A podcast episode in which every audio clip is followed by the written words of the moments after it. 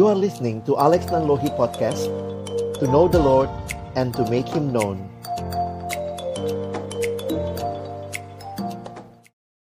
Shalom, selamat malam Bapak Ibu sekalian. Mari malam hari ini kita bersatu hati sebelum membaca merenungkan firman Tuhan. Kita berdoa. Bapa di dalam surga, Engkaulah sungguh sumber pengharapan kami, pohon keselamatan kami, yang berarti daripadamulah segala berkat keselamatan yang kami nikmati di dalam kehidupan kami. Malam hari ini, kami bersama-sama akan kembali belajar kebenaran firman-Mu. Kami mohon ya Tuhan, bukakanlah hati kami ketika kami membuka firman-Mu. Jadikanlah hati kami seperti tanah yang baik supaya waktu firman Tuhan disampaikan ditaburkan boleh sungguh-sungguh berakar, bertumbuh dan juga berbuah nyata di dalam hidup kami. Berkati hambamu yang menyampaikan setiap kami yang mendengar, Tuhan tolong kami semua. Bukan hanya jadi pendengar firman yang setia, tapi sungguh boleh menjadi pelaku-pelaku firmanmu di dalam kehidupan kami. Bersabdalah ya Tuhan kami umatmu sedia mendengarnya dalam satu nama yang kudus, nama yang berkuasa, nama Tuhan kami Yesus Kristus. Kami menyerahkan pemberitaan firmanmu. Amin. Ya malam hari ini Bapak Ibu sekalian kita akan melihat satu bagian firman Tuhan di dalam Injil Matius. Matius pasal yang ke-13, uh, 16 maksud saya. Matius pasal 16 kita akan melihat ayat 13 sampai dengan ayat yang ke-20. Kita nanti akan melihat sampai bawahnya tapi saya batasi dulu kita lihat ayat 13 sampai 20. Matius 16 ayat 13 sampai ayat yang ke-20. Mari kita membaca silih berganti kaum bapak bersama saya baca 13. Kaum ibu membaca ayat 14 kita bergantian sampai ayat yang ke-20 ya. Matius 16. Kaum Bapak akan mulai dari ayat 13 setelah saya baca judulnya Pengakuan Petrus. Setelah Yesus tiba di daerah Kaisaria Filipi, ia berkata kepada murid-muridnya, kata orang, siapakah anak manusia itu?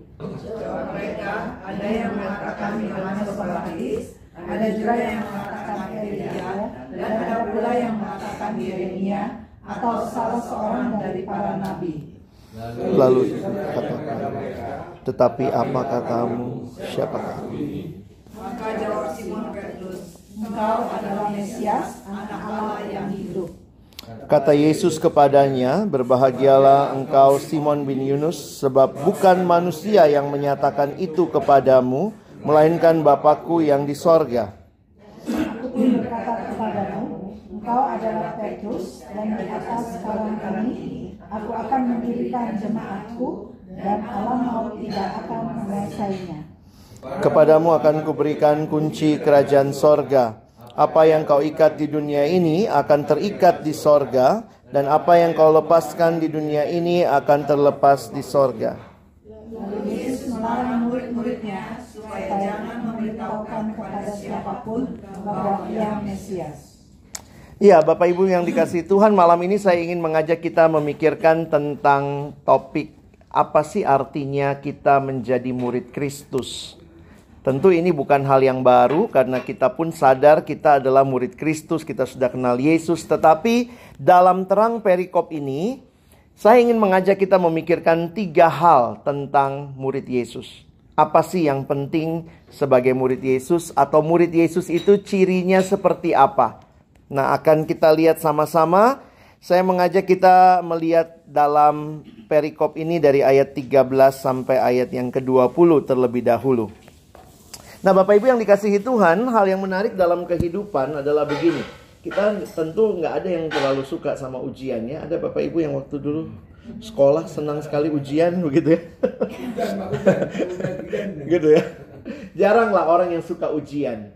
Nah ternyata setelah sekian lama Yesus bersama murid-muridnya Dia memberikan kepada mereka ujian Yesus memberikan ujian kepada muridnya setelah sekian lama mereka bersama dengan dia Dan Yesus memberikan ujian soalnya ada dua Menurut orang banyak, siapakah aku? Lalu soal kedua, menurut kamu, siapakah aku? Mari kita lihat sebentar ayat yang ke-13 ya Bapak Ibu bisa perhatikan setelah Yesus tiba di daerah Kaisarea Filipi. Saya ada kirim map sebenarnya sama Ibu Mul ya ke WA-nya Ibu Mul. Kaisarea Filipi itu ada di mana begitu ya, tapi nggak apa-apa. Bapak Ibu bisa lihat di kamus Alkitab di belakang. Iya ya, nanti bisa dikirim di grup ya. Kaisarea Filipi, Bapak Ibu coba nanti yang punya Alkitab cetak bisa lihat di Palestina pada zaman Perjanjian Baru. Itu map yang ketiga atau keempat. Nah, kedua atau ketiga di Alkitab Bapak Ibu. Ya. Jadi Kaisarea Filipi itu bukan kota Filipi, beda. Kaisarea Filipi kalau Bapak Ibu, kalau di Alkitab yang saya pakai ini yang tegak lurus begini ya, yang Palestina pada zaman Tuhan Yesus itu di paling utara, paling utara. Nah, itu Ibu mau sudah kirim ya. di atas Caesarea Filipi itu di kaki gunung Hermon. Jadi sebenarnya itu adalah daerah yang menjadi daerah pendudukannya orang Romawi karena waktu itu mereka dijajah Romawi dan di daerah itu juga sebenarnya nama dulunya ini disebut dulu Paneas. Dulu karena mereka menyembah dewa Pan. Lalu kemudian ketika anaknya Herodes menggantikan dia dan dia kagum sama Kaisar Agustus, dia akhirnya memakai kata Kaisarea Filipi. Filipi itu nama Herodes, anak Herodes ini namanya Philip. Jadi dari kota itu menarik untuk diperhatikan. Ada yang bertanya, kenapa Yesus kasih pertanyaan itu dan Alkitab mencatat itu di Kaisarea Filipi. Itu bukan daerah orang Yahudi. Itu bukan daerah pelayanan Yesus sebenarnya pada waktu itu, tapi memang Yesus naik itu. Itu kurang lebih 30 atau 20 mil, 22 mil dari Danau Galilea. Jadi itu naik ke atas ke arah north. Para penafsir mengatakan apa yang Tuhan Yesus nyatakan dengan pertanyaan mau mengkontraskan dengan kondisi kota Kaisarea Filipi di mana mereka punya penyembahan ada satu tempat penyembahan yang besar di situ untuk dewa Paneas, dewa Pan itu ya yang disembah oleh orang-orang pada masa itu. Nah, tidak kebetulan dikasih tahu buat kita setelah Yesus tiba di daerah Kaisarea Filipi ia bertanya kepada murid-muridnya. Nah, soal pertama ini Bapak Ibu ya. Kata orang, siapakah anak manusia itu? Yesus menyebut dirinya anak manusia. Ini bukan Yesus belum melayani Bapak Ibu ya. Dia sudah mulai melayani, sudah mulai makin terkenal. Dia tanya, menurut orang siapakah aku? Perhatikan jawaban mereka uh, ada yang mengatakan kata murid-murid ada yang mengatakan Yohanes Pembaptis. Jangan lupa ya Yohanes Pembaptis di Matius 16 ini sudah sudah mati. Sudah meninggal, sudah dibunuh oleh Herodes. Lalu ada lagi Elia dan ada pula yang menyatakan Yeremia atau salah seorang dari para nabi. Nanti kalau kita pelajari satu-satu, kenapa waktu mereka lihat Yesus kebayangnya Yohanes Pembaptis? Nampaknya Yesus punya message yang sama kan dengan Yohanes Pembaptis. Bertobatlah, kerajaan Allah sudah dekat. Kenapa mereka remind, uh, teringat akan Elia? Nah ini mungkin kita perlu belajar sedikit perjanjian lama. Pengharapan eskatologis mesianik orang Yahudi Elia itu bagi mereka tidak mati. Iya kan? Kita ingat Elia kan diangkat. Ya. Nah, perhatikan di kitab terakhir dalam perjanjian lama. Bapak Ibu lihat kitab Maleaki. Kitab terakhir perjanjian lama itu Maleaki pasal yang keempat. Di Maleaki pasal yang keempat, mari Bapak Ibu yang menemukan kita baca ayat 5. Maliaki pasal 4 ayat yang kelima. Kalau kita sudah dapat, boleh lihat apa judul besarnya? Hari Tuhan. Hari Tuhan. Mereka percaya, orang Yahudi itu percaya akan hari Tuhan eskatologis akan datang lagi Tuhan. Tapi yang menarik adalah pengharapan mereka di ayat 5. Sesungguhnya aku maksudnya Tuhan akan mengutus nabi Elia kepadamu menjelang datangnya hari Tuhan yang besar dan dahsyat itu. Jadi dalam hal apa Yesus mirip sama Yohanes Pembaptis? The message-nya itu sama dengan Elia karena uh, ini bicara tentang penghukuman sebenarnya. Hari Tuhan itu konteksnya adalah penghukuman, hari penghakiman. Bukan hari lahirnya jadi. Bukan. jadi itu the last day-nya itu ini bicara tentang nah beberapa orang mengatakan karena ternyata beberapa pesan Yesus juga tentang judgment. Kalau kamu tidak bertobat, kalau kamu tidak bertobat, nah itu juga sama dengan pesan-pesan kalau Bapak Ibu perhatikan Nabi di perjanjian lama itu pesannya lebih banyak penghukuman. Di perjanjian lama ada tiga peran penting. Raja, Nabi, Imam. Imam hanya melakukan upacara di bait Allah. Raja memerintah secara politik. Nah, nabi ini yang biasa menyuarakan suara Tuhan dan pesannya memang dua, selalu ada penghakiman juga tapi ada pemulihan. Tuhan akan mengembalikan kamu kalau kamu bertobat begitu ya. Nah, jadi waktu mereka lihat Yesus dengan pelayanannya, langsung dia, oh ini apakah dia Elia yang dijanjikan itu? Yeremia, kenapa Yeremia? Yeremia nabi yang digambarkan di perjanjian lama sering meratap. Ada kemungkinan juga mereka melihat bahwa Tuhan Yesus dalam pelayanannya juga kenapa Yeremia meratap? Dia punya belas kasihan dan pelayanan Yesus sangat compassionate. Beberapa kali Alkitab mencatat Yesus penuh belas kasihan. Jadi ini bukan cuma sekadar dijawab begitu aja ya. Siapa nama yang keingat? Oh si ini, oh si ini gitu ya. Tidak. Ini bicara tentang ada link dengan apa yang mereka tahu. Kalau Yohanes Pembaptis yang mereka mungkin pernah lihat. Tapi kalau Elia kan PL banget sudah sudah sudah duluan lebih awal Yeremia bahkan sudah meninggal tapi mereka mengkaitkan Yesus seperti itu. Jadi Yesus reputasinya bagus Bapak Ibu ya. Paling tidak sampai waktu itu murid-murid menjawab berdasarkan hasil survei, nah inilah jawabannya. Tapi lihat ayat 15. Lalu Yesus bertanya kepada mereka, "Tetapi apa katamu siapakah aku ini?" the the question now got get personal. Bukan cuma apa kata orang, tapi menurut kamu siapakah aku ini? Nah, di dalam konteks ini kalau Bapak Ibu perhatikan di sini dikatakan ayat yang ke-16. Maka, ya? 16, Pak. Eh, Matius. balik lagi pak. Balik lagi. Jangan kelamaan di Maleaki pak. Ya. Matius 15 Yesus tanya tetapi kat, apa katamu? Siapakah aku ini? Nah perhatikan Matius 16 mewakili para murid. Yang menjawab siapa?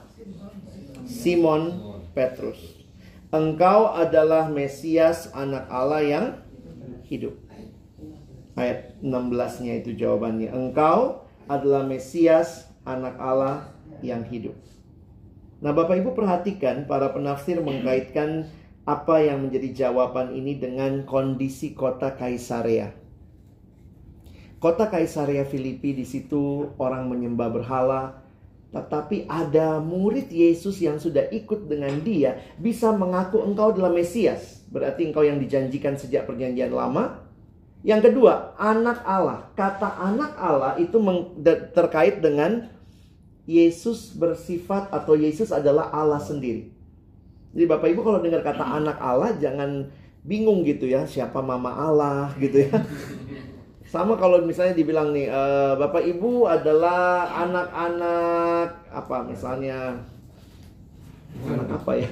Anak Petra misalnya. Kalau dibilang anak Petra kan berarti ada ciri yang membuat kita disebut atau melekat dengan Petranya. Misalnya kalau dari GKRI Petra misalnya. Nggak ada kan orang bilang anak Petra, langsung tanya mana mama Petra. Jadi anak menunjukkan punya kualitas yang sama dengan bapaknya. Nah waktu dikatakan Yesus anak Allah, itu berarti Yesus adalah Allah. Jadi bayangkan, muridnya bilang engkau Mesias, engkau anak Allah, Mesias bicara his role, anak Allah bicara his deity, dan kalimat berikutnya living God. Engkau Allah yang hidup. Makanya banyak para penafsir mengkaitkan ini dengan why Jesus asked that very question di Caesarea Philippi, di Kaisaria Filipi. Yesus mau mengajak mereka melihat bahwa apa yang terjadi yang mereka lihat dalam hidup Yesus itu bukan abal-abal begitu ya. Itu satu realita kehadiran Allah yang nyata. Tapi Bapak Ibu perhatikan lihat jawaban Yesus di ayat 17. Kata Yesus kepadanya, benar nggak sih jawabannya Simon ya? Benar kan? Kata Yesus kepadanya, berbahagialah engkau Simon bin Yunus. Nah, bapaknya Simon ini, bapaknya Petrus ini namanya Yunus. Sebab bukan manusia yang menyatakan itu kepadamu, melainkan Bapakku yang di sorga. Jawaban begitu perfect begitu tepat tetapi ternyata itu bukan sekadar pengetahuan manusiawi tapi Allah yang menyatakan itu kepada Petrus. Sehingga saya melihat begini. Siapakah murid Yesus? Sebenarnya murid Yesus adalah murid yang mengenal dia dengan intim. Not only knowledge, Bahkan juga bukan berdasarkan observasi, lihat Yesus melakukan ini dan itu. Tapi murid yang mengalami God's revelation sehingga kita bisa mengatakan, ya engkau Mesias, anak Allah yang hidup. Engkau Mesias, engkau anak Allah yang hidup.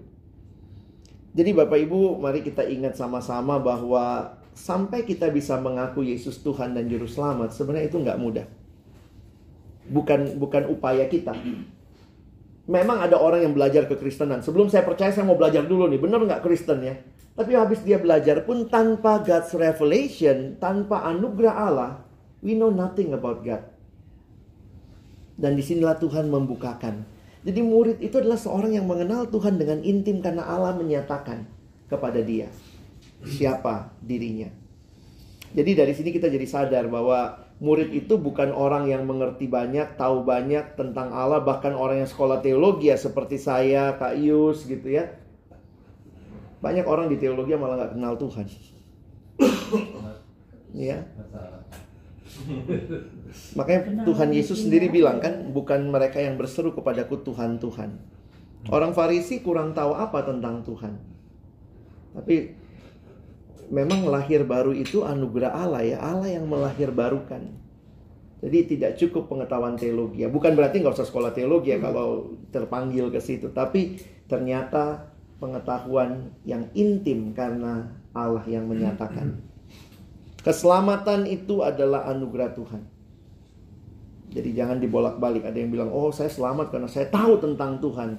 Tapi pengetahuanmu tentang Tuhan pun is by revelation. Nah, ini yang menarik yang kita bisa perhatikan ya. Yang pertama adalah hal itu. Nah yang kedua Bapak Ibu coba lihat di bagian bawahnya. Nah ini yang ayat yang sering kali menjadi uh, perdebatan di kalangan protestan sama katolik ya. Nah ini ayat uh, 6, 18. Dan aku pun berkata kepadamu. Nah Yesus lagi bicara sama Simon Petrus. Engkau adalah Petrus dan di atas batu karang ini aku akan mendirikan jemaatku dan alam maut tidak akan menguasainya. Nah muncul pertanyaan nih.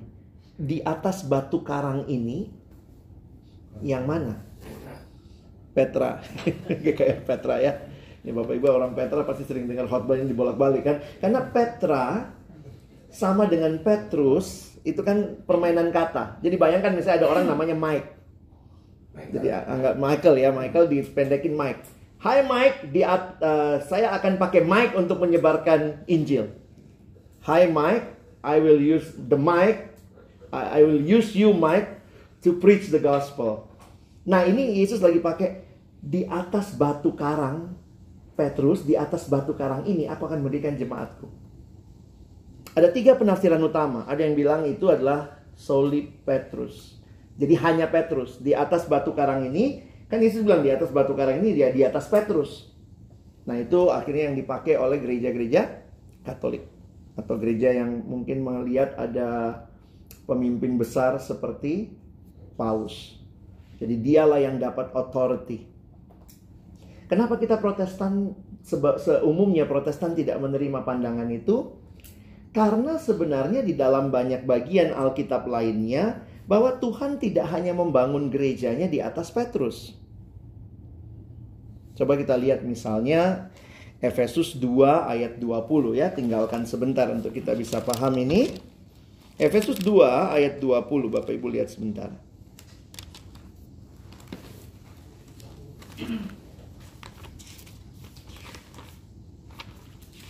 Silakan kalau sudah ketemu, ada yang ketemu, silakan bisa bacakan buat kita.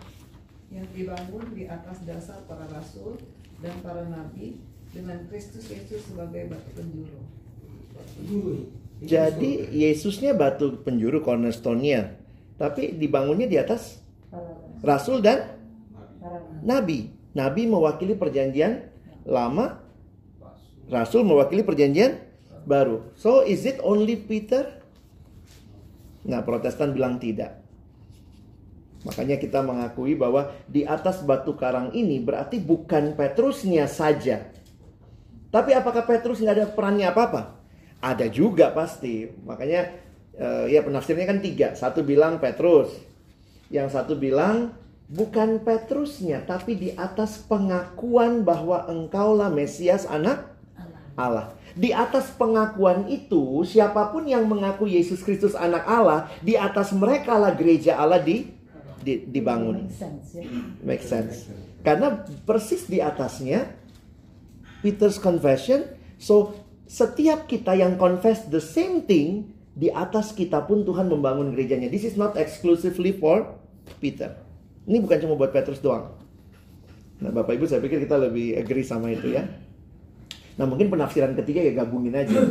Pasti ada bagian Petrus, tapi still sepanjang abad dan tempat setiap orang yang mengaku Yesus adalah Tuhan dan Juru Selamat, itulah Mesias, di atas kita pun Tuhan mendirikan gerejanya. Dan sampai hari ini kita pun bersyukur gitu ya. Kita kan nggak ada Petrusnya lagi, kita nggak pegang otoritinya Petrus, tapi kita mengakui pas lagi ya gerejanya Petra namanya di atas batu karang ini.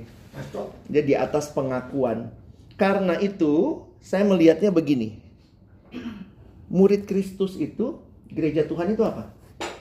Kalau tadi gereja yang mengenal dia dengan intim karena penyataan ilahi, yang sekarang murid Kristus itu, gereja Tuhan itu adalah gereja yang menyerukan Yesus dengan yakin. Bisa menyerukan bahwa engkaulah Mesias, anak Allah yang hidup.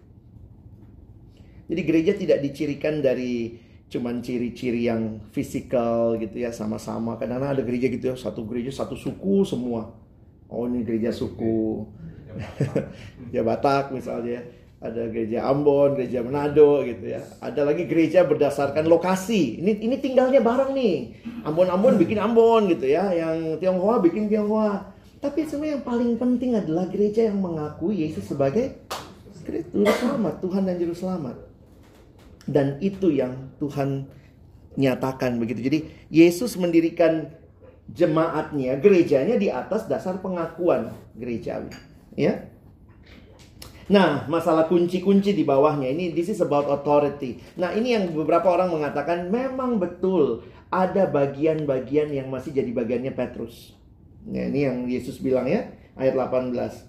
Dan aku pun berkata kepadamu Petrus di atas di aku uh, engkau adalah Petrus dan di atas batu karang ini aku akan memberikan jemaatku dan alam maut tidak akan menguasainya. Apa itu alam maut? Alam maut menyatakan kematian. Jadi jemaat Allah, gereja Tuhan yang dibangun di atas dasar itu tidak akan mengalami kepunahan. Orang bilang gereja bakal tutup lah, bakal segala. Ini janji Tuhan. 19. Kepadamu. Nah ini jadi pertanyaan kepadamunya, kepada gereja atau Petrusnya akan kuberikan kunci kerajaan sorga apa yang kau ikat di dunia ini akan terikat di sorga dan apa yang kau lepaskan di dunia ini akan terlepas di sorga. Untuk nakut-nakutin jemaat pak.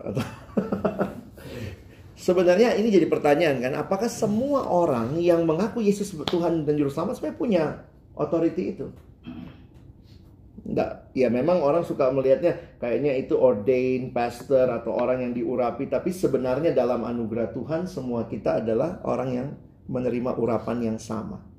Tidak ada kelas-kelas sebenarnya dalam kerajaan Allah.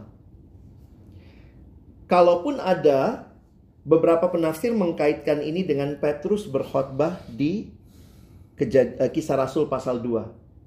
Siapa yang Tuhan pakai seolah-olah seperti membuka kunci itu? Petrus. Di kisah Rasul pasal 10, siapa yang membuka pemberitaan Injil kepada bangsa-bangsa? Tuhan pun pakai Petrus di rumah Cornelius. Jadi makanya saya bilang ada tiga penafsiran ya. Ini Petrus, ada yang bilang Petrusnya nggak ada, siapa pun yang percaya, tapi saya pegang yang ketiga. Ada bagian Petrus, tapi juga kita yang percaya ada bagiannya. Tapi ada yang mengatakan lihat loh Petrus tuh cuma dua bagian di kisah Rasul. Kisah Rasul 2, kisah Rasul 10. Selebihnya Paulus. Jadi Petrus punya bagian. Tapi Tuhan bisa pakai siapa saja. Nah ini menarik untuk Bapak Ibu perhatikan bahwa gereja adalah yang mengakui Yesus atau yang sorry yang mengenal dia secara intim. Yang kedua yang mengakui dia dengan yakin bahwa dialah Tuhan dan Juru Selamat. Nah tapi jadi pertanyaan, kenapa ada ayat 20 ya? Bapak Ibu lihat sebentar ayat 20. Lalu Yesus melarang murid-muridnya supaya jangan memberitahukan kepada siapa pun bahwa ia Mesias. Kenapa? Sering ya. Sering ya. Kenapa nih? Udah udah bener nih. Ujiannya udah bener nih jawabnya. Jangan kasih tahu. Kira-kira kenapa?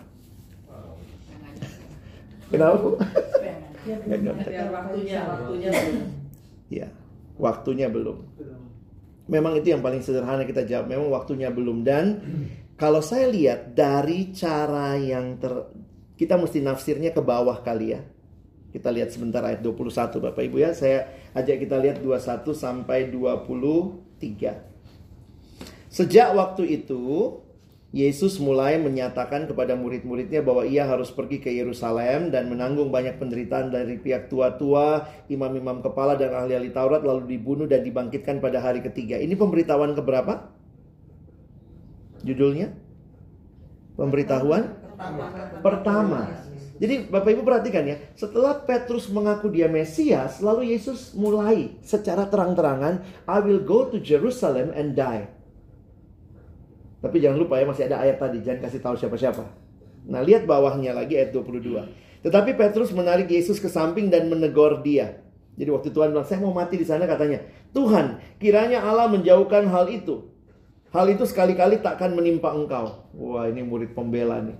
Tuhan bilang, aku akan mati. Enggak, Tuhan masa mati sih? Masalahnya di mana? Konsep Mesias mereka harus menang. Nggak bisa Mesias mati. Nah, jadi Bapak Ibu bisa nafsirin ayat 20. Kenapa? Yesus bilang jangan beritahu dulu. Kalimatnya benar, tapi pengertiannya salah. They know Messiah, tapi Messiah yang ada dalam pikiran mereka, Mesias politik yang harus menang melawan Romawi. Makanya Yesus bilang, wait. Jadi saya kalau kawinkan dengan yang tadi ya, betul waktunya belum tiba.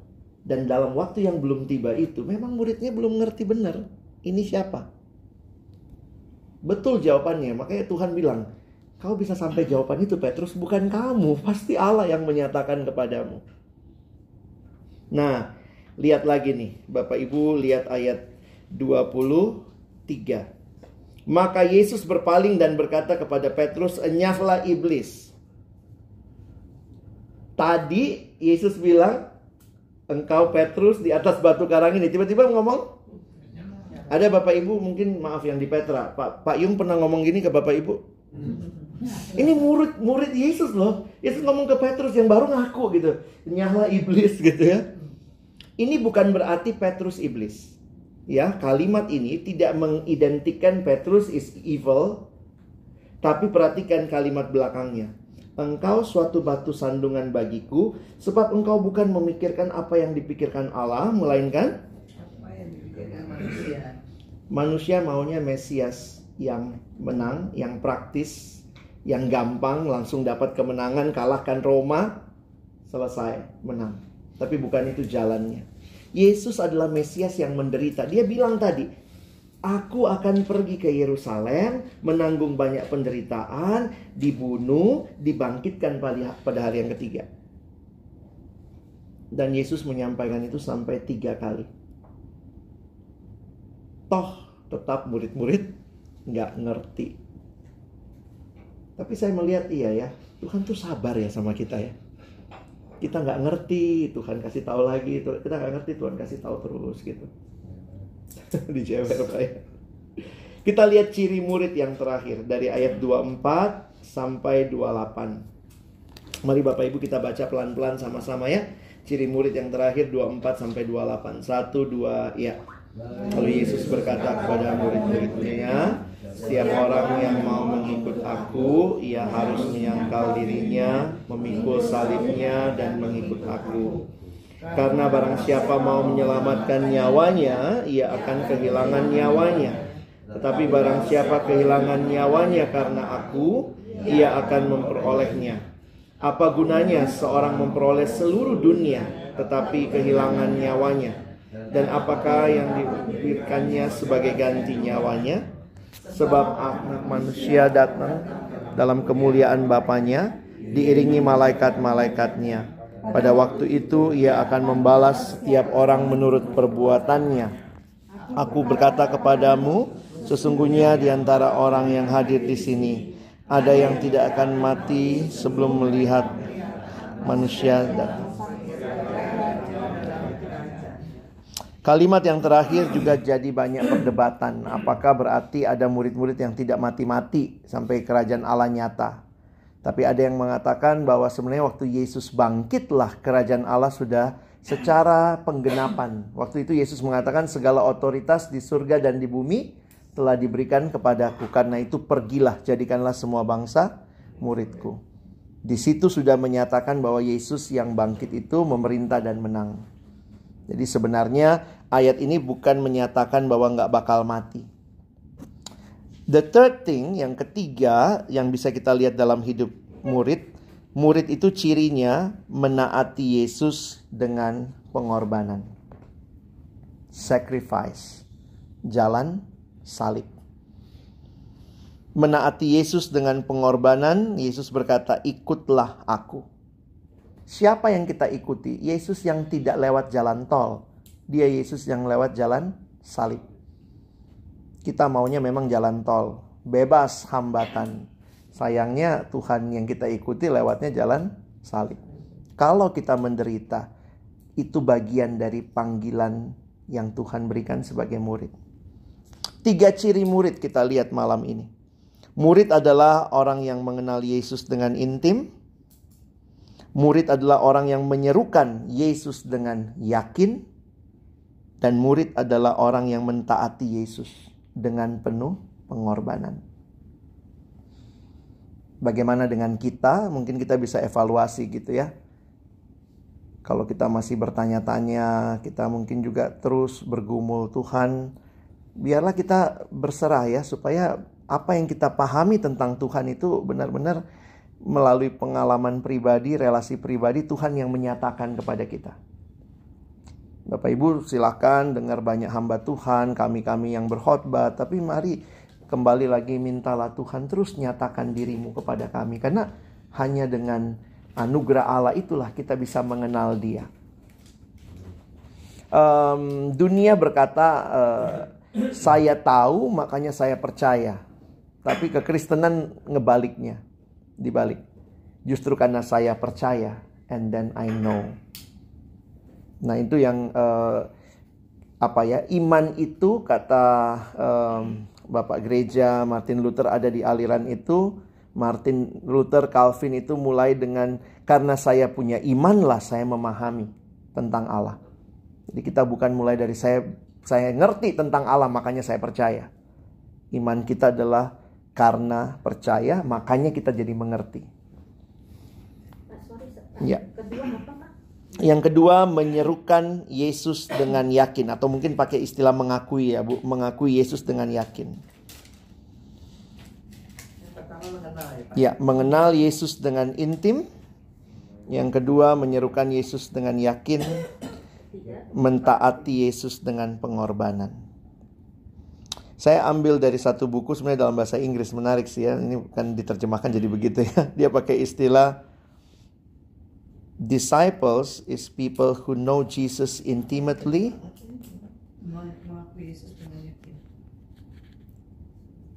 Who know Jesus intimately, who proclaim Jesus confidently, and who obey Jesus sacrificially.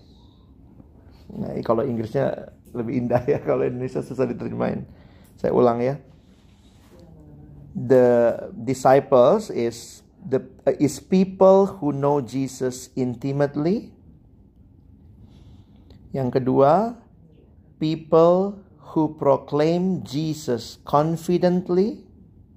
Dan yang ketiga, people who obey Jesus sacrificially. Dengan penuh pengorbanan. Jadi mari kita mengejar tiga hal ini sebagai ciri murid ya. Betul-betul intim dengan Tuhan, rindu makin kenal Tuhan. Yang kedua kita makin berani memberitakan kebenaran. Ya. Bayangkan itu, Yesus bilang di atas kamu aku mendirikan gerejaku. Jadi sebenarnya ya gereja tugasnya sederhana. Bangun gereja lagi. Apa itu gereja? Ada orang lagi yang mengakui Yesus Tuhan dan juru selamat. Jadi penginjilan itu memang tugasnya gereja supaya ada lagi orang jadi gereja. Dan yang terakhir, ternyata itu tidak mudah. Ada harga yang harus kita bayar. Kiranya perenungan ini menolong kita untuk bisa makin jadi murid dan jadi gereja yang sungguh-sungguh. Amin.